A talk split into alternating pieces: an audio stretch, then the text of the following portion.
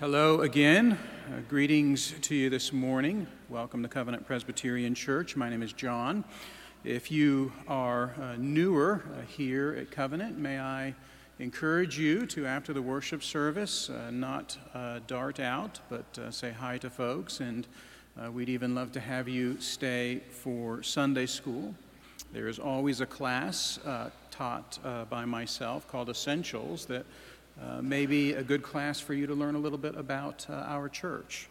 Uh, but you'll see all of our Sunday school classes in your worship bulletin. We love for you to stay.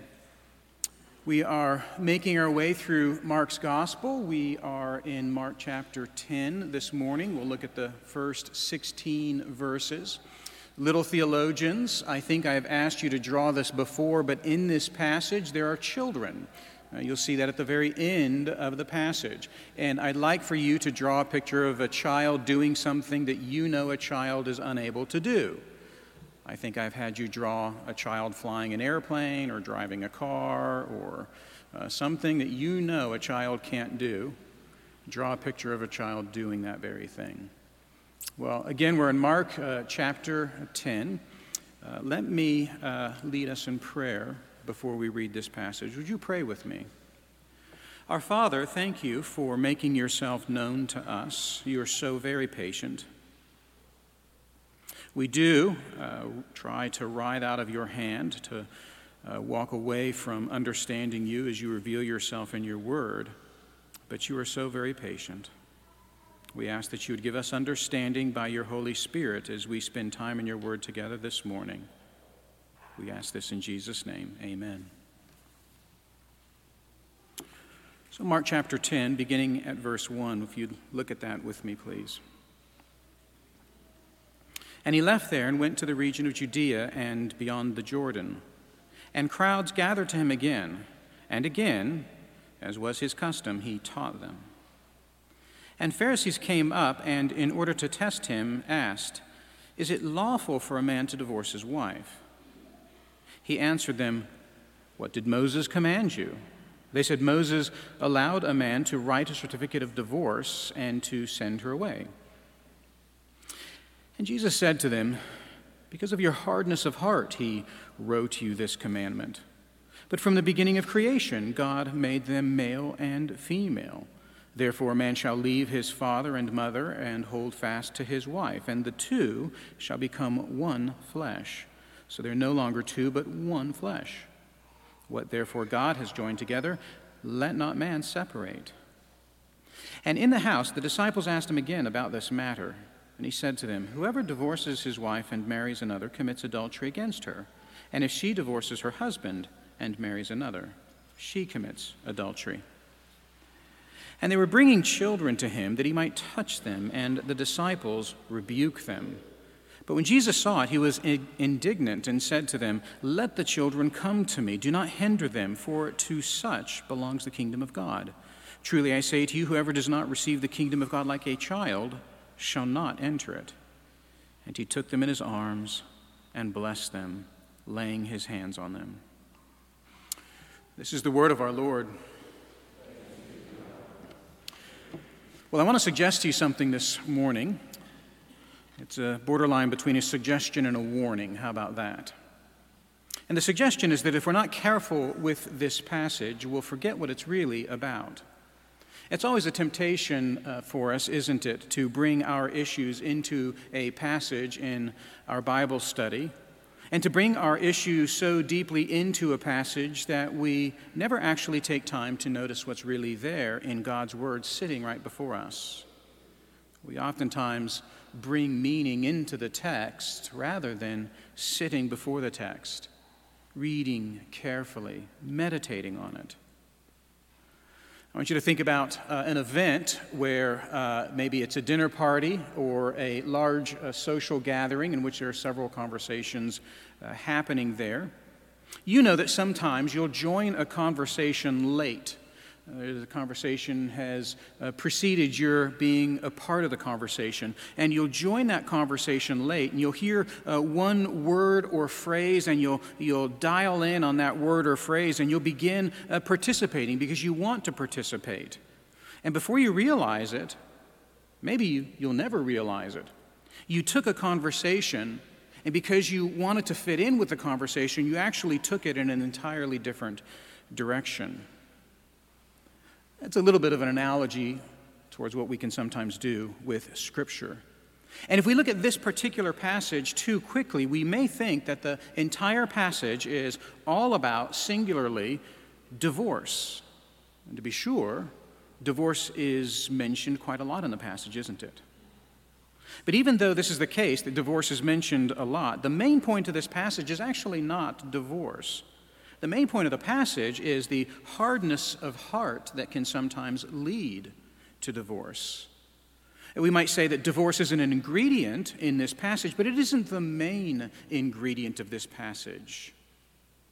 And you see this by asking yourself a question when you sit and look at this passage. And the question might be this What is it that Jesus was teaching about before the Pharisees arrived on the scene?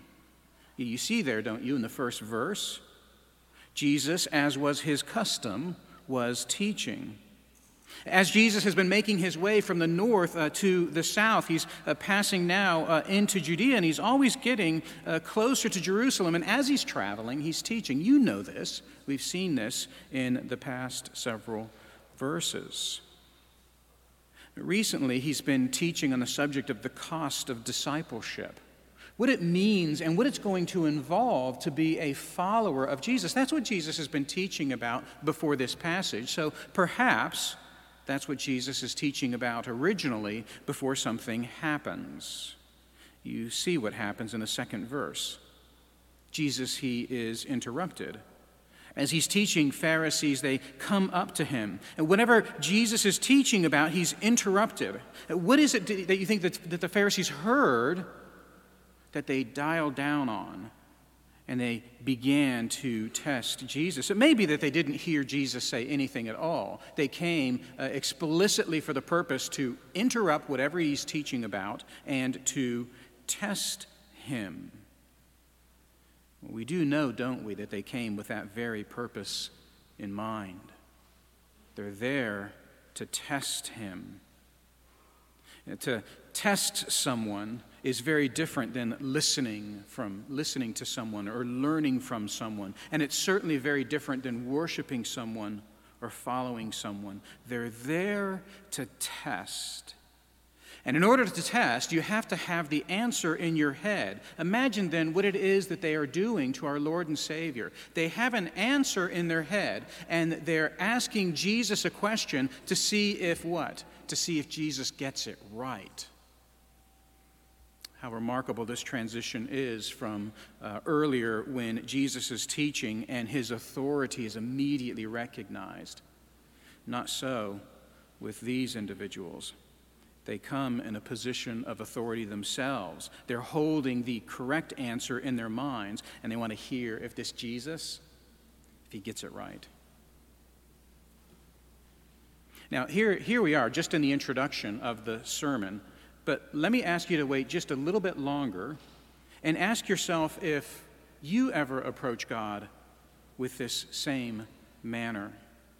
I mean, how easy is it for us, even as Christians, perhaps especially as Christians, to rather than wait on the Lord as He directs the events surrounding our lives, well, to compel God to change the circumstances surrounding our lives?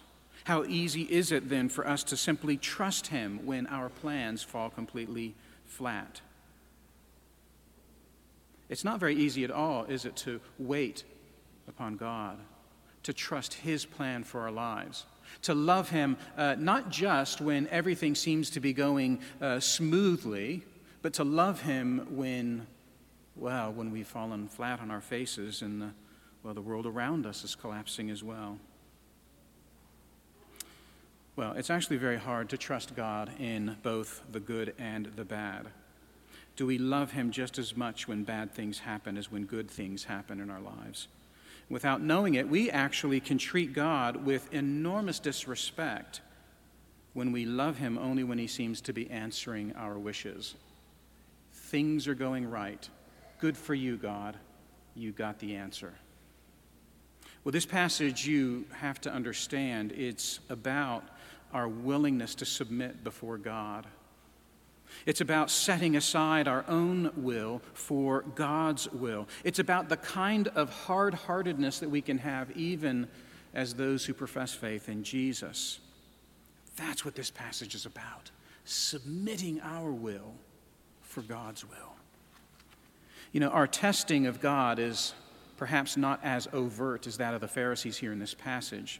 They're testing Jesus with a controversy that's not really about the Bible, but about their own interpretation and application of the Bible. You see, as Pharisees, they have the authority to define what proper interpretation and application of Scripture is. And they have made decisions about a matter, and they're testing Jesus not on Scripture, but on their interpretation and application of it. When a husband wishes to divorce his wife or a wife wishes to divorce her husband, the religious authorities, they actually uh, have the power to analyze and assess the motives of the husband or the motives of the wife. The test that they make has to do with the provision of a certificate of divorce. I just think for a moment if you, uh, when you register your car, uh, you know you have to get an emissions test. Uh, there's a body of legislators somewhere uh, who have decided what exactly passes for proper emissions in your car. They've made a very precise definition about how many hydrocarbons and oxides of nitrogen your car may release into the atmosphere. And if your car passes, what do you get? You get a certificate. And if the religious leaders are actually satisfied by whomever it is requesting the divorce, if they're satisfied, that individual gets a certificate. They decide that. And it's true that the certificate would prove to be pretty helpful. Probably mostly it would be helpful for a woman rather than a man, that a woman would uh, have this certificate of divorce and it would uh, speak towards her virtue or her holiness despite the fact that she's been divorced. Now, a man might have a certificate of divorce uh, as well, but in a patriarchal world, the man could generally get away without the certificate. The woman needed it. And the religious leaders are debating who it is that qualifies for a certificate of divorce and who doesn't. If you were to hold the oral law at the time, okay, so go back into the first century uh, and imagine the, the body of knowledge that the Pharisees are working from. Now, it's unwritten mostly at this point, it's not written. It's an oral tradition. But if you could hold all of that, it's been written now, if you could hold all of that oral tradition, one sixth of all of the oral tradition was about marriage and divorce. It's actually a lot of material. It's, it's not a simple matter. And it's a matter that, while it's not addressed a lot in Scripture, it's addressed a lot in the oral tradition of the Jews.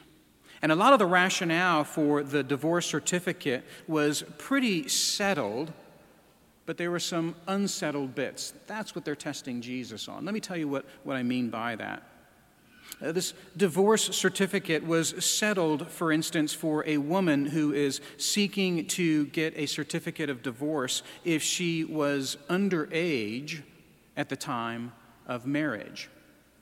If she was underage at the time of marriage, she actually can seek to divorce her husband, and she would likely receive a certificate of divorce. That was settled. And certainly, if a woman was coerced into marriage, that was a pretty settled issue. If she's coerced, then she would most likely qualify for a certificate of divorce. And there was another issue that was pretty settled as well. If her husband uh, refuses a physical intimacy with her such that he is preventing her from having a baby, that wife also would very likely be able to secure a certificate of divorce. The certificate system had these ways in which it would work uh, rather well. The Pharisees had uh, decided this and everyone agreed upon it, but the certificate system pretty much crashed in one particular area, and this is what they're testing Jesus about.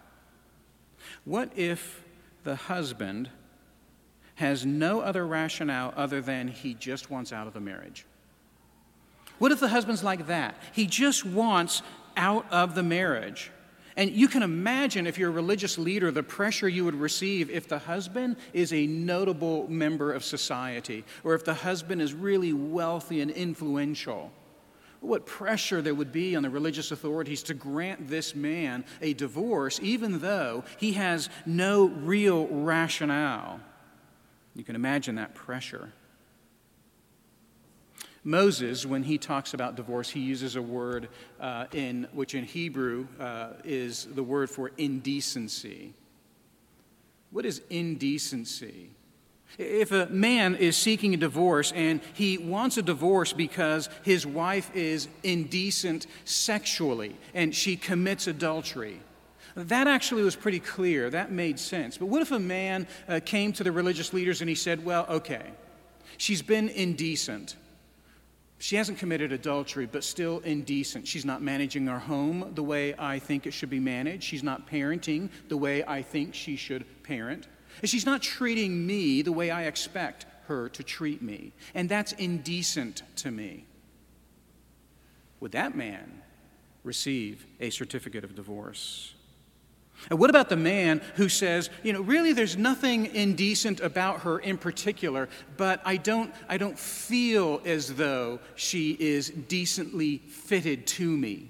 I just don't feel like she is the kind of woman that, well, I once considered decent. I just don't feel that way anymore. Would that individual receive a certificate of divorce? Who gets one who doesn't get one? And let me say real clearly that the religious leaders who test Jesus, they're not really interested in marriage and they're not really interested in divorce. What they're really interested in is what it looks like to confront the will of God, what it looks like to mold the will of God, what it looks like to get what you feel like you deserve. And they look at Moses' words in Deuteronomy chapter 24. And what they're saying to themselves is, what can, how can I get what I want while still following these words? And most likely they're asking, how can I exercise my authority but still give a powerful man what he's looking for? Divorce, but the kind of divorce in which he feels he's still being holy. You know, Jesus has had this discussion with Pharisees before.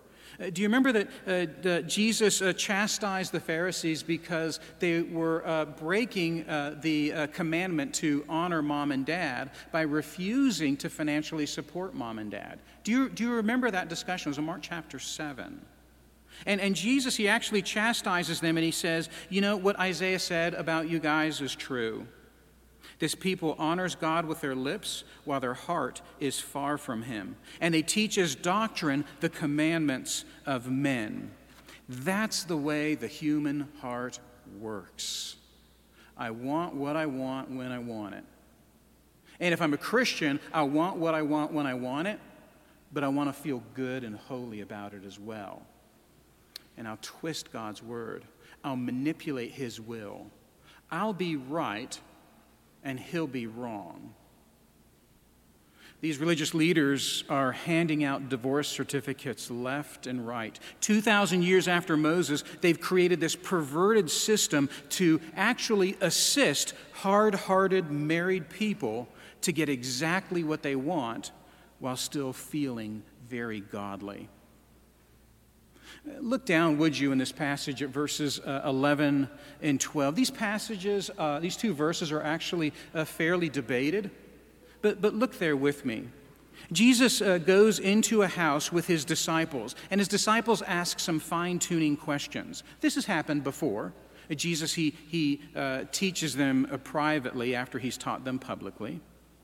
And the disciples, they know that every Jew would take for granted that a certificate of divorce issued by a religious leader was authentic. The disciples would know that. If a certificate of divorce has been issued, it is authentic. The disciples would have assumed that. And so they're asking Jesus about that. And when Jesus says in verses 11 and 12 that a husband who divorces his wife and remarries, and a wife who divorces her husband and remarries commits adultery. When Jesus says that, He's not making a universal statement about divorce that is always true. Do you hear me? Verses 11 and 12. When Jesus says that, he is not making a universal statement about divorce that is always true.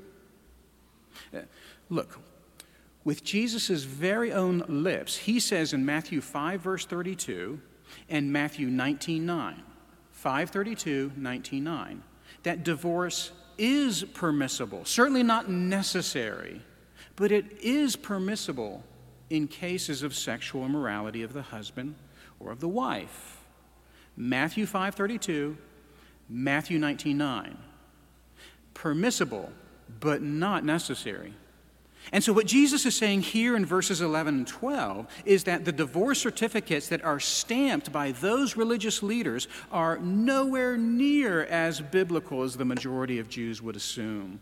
These certificates are a scam, unholy excuses to help a hard hearted husband, to help a hard hearted wife get what they want and still feel godly.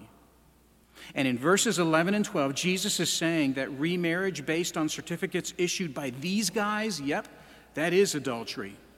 What a joke they are. This is actually a passage in which Jesus speaks very clearly. But let me speak very personally for just a moment. Divorce is not something that's unusual in our world, is it? It's very common. I know that this is a deeply personal issue for many of you here this morning. As some of you, perhaps, I don't know, perhaps many of you have actually experienced divorce in your own lives, that you're here this morning with your second spouse, or third spouse, or fourth spouse. I mean, I don't, I don't know.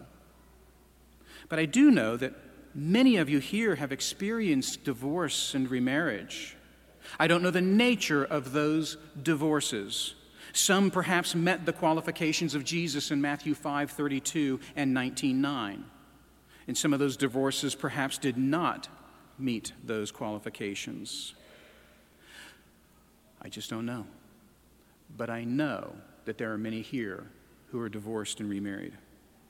And I also know this I know that for those who have a saving relationship with Jesus, God's forgiveness surpasses our imagination. God's forgiveness surpasses our imagination. Even as you look back on a divorce that you don't think meets those qualifications of Jesus in Matthew 5 and Matthew 19.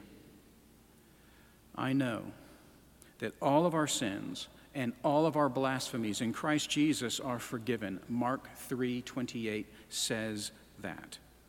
And I know that that's wonderful. And you need to know that that's wonderful as well. If you're divorced and you know that that divorce may not have met the requirements of uh, Jesus, how wonderful to belong to a merciful and forgiving God. Now, let me continue in a personal vein, if you'll allow me to. I actually have experienced divorce, but not because I've been divorced. I have endured someone else's divorce, and I'm saying this because I've shared this in the men's breakfast, but I've not shared this with the entire congregation, and perhaps you don't know this about me. I've lived myself through two divorces. My parents divorced when I was in kindergarten, and my father divorced again when I was a teenager. I know what it's like living with step siblings and half siblings and I know divorce. And I know that there are more and more people like me. They know divorce as well. But let me tell you again I know that in Jesus every sin and blasphemy is forgiven. I know that. Do you know that? Let's not bring too much about divorce into this passage because I want you to notice very pointedly what Jesus does in verse 6. You see, Jesus, he doesn't help the religious leaders to derive a better system for allocating certificates of divorce. Jesus doesn't actually answer their question, and for sure, he fails their test.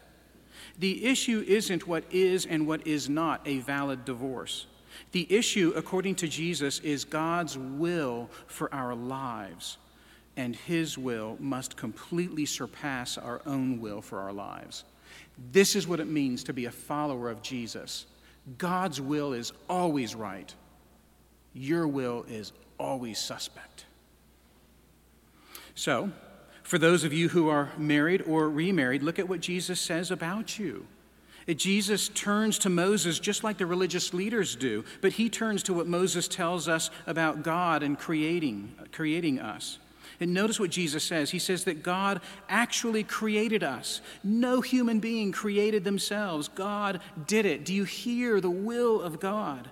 Jesus says that God created us male and female, gendered according to His plan, His design, not our leanings, not our preferences. He gendered us. And He designed a plan for our lives that we're not to be alone, that we're not to be isolated from one another. He designed a plan for our lives that allows for a marriage uh, in such a way that it is union between male and female, one gender to another gender. And this union is so intimate, it's so interconnected emotionally and physically, that the union could be called one flesh. This is God's will. God's insistence, insistence with this plan is such that while not every person will be married, 1 Corinthians 7, not every person will be married. Those who are married are joined by God and not to be separated. This is God's will. Isn't it beautiful?